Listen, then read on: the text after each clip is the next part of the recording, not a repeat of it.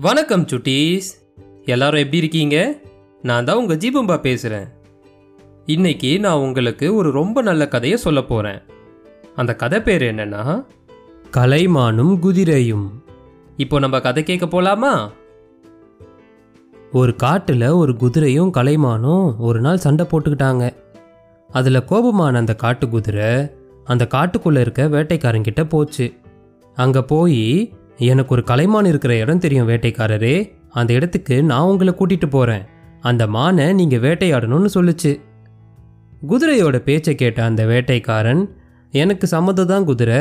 ஆனால் என்னால் காட்டுக்குள்ளே நடக்க முடியாது. உன்னோட முதுவில் சவாரி செஞ்சு தான் நான் வரணும். அதுக்கு நீ இந்த கடிவாளத்தை போட்டுக்கணும். இதுக்கு சம்மதமான்னு கேட்டாரு. எப்படியாவது அந்த கலைமானம் பிடிக்கணும்னு நினச்ச அந்த குதிரை அதுக்கு ஒத்துக்குச்சு. உடனே தன்னோட கடிவாளத்தை எடுத்து அந்த குதிரை மேலே போட்டு அது மேலே உக்காந்து காட்டுக்குள்ளே போனான் அந்த வேட்டைக்காரன்.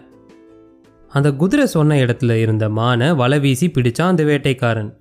உடனே என்னை விடுதலை பண்ணுங்க. என்னோட கடிவாளத்தை கழட்டுங்கன்னு சொல்லிச்சு அந்த குதிரை. ஆனால் அதுக்கு அந்த வேட்டைக்காரன் எனக்கு நீ உதவி செஞ்சாலும் ஒரு மானுக்கு நீ துரோகம் செஞ்சிருக்க. அதுக்கு தண்டனையா? எனக்கு எப்போவும் சவாரி செய்ய நீ என்னோட அடிமையாகவே இருக்கணும். அப்படின்னு சொன்னான். அப்போதான் இந்த குதிரைக்கு ஒரு திருக்குறள் ஞாபகத்துக்கு வந்துச்சு. தன்னுயிருக்கு ஏன்னாமை தான் அறிவான்? என்கோலோ மண்ணுயிருக்கு இன்னா செயல்? சுட்டீஸ் இந்த திருக்குறளோட அர்த்தம் என்னன்னா அடுத்தவங்களுக்கு நாம் செய்கிற தீங்கான விஷயங்கள் நமக்கு துன்பத்தை கொடுக்கும்னு தெரிஞ்ச ஒருத்தர் எந்த காரணம் வந்தாலும் அடுத்தவங்களுக்கு எப்போவுமே அந்த தீங்கான விஷயங்களை செய்யணும்னு சொல்லி யோசிக்க கூட மாட்டாங்க. அப்படின்ற விளக்கம் அந்த குதிரைக்கு நல்லா புரிஞ்சிடுச்சு.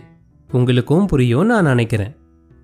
அவ்வளோதான் சுட்டீஸ். இந்த கதை இதோட முடியுது.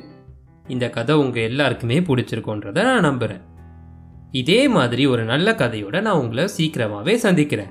அது வரைக்கும் உங்கள் ஜீபும்பா கிட்டேருந்து இருந்து டாடா பாபாய்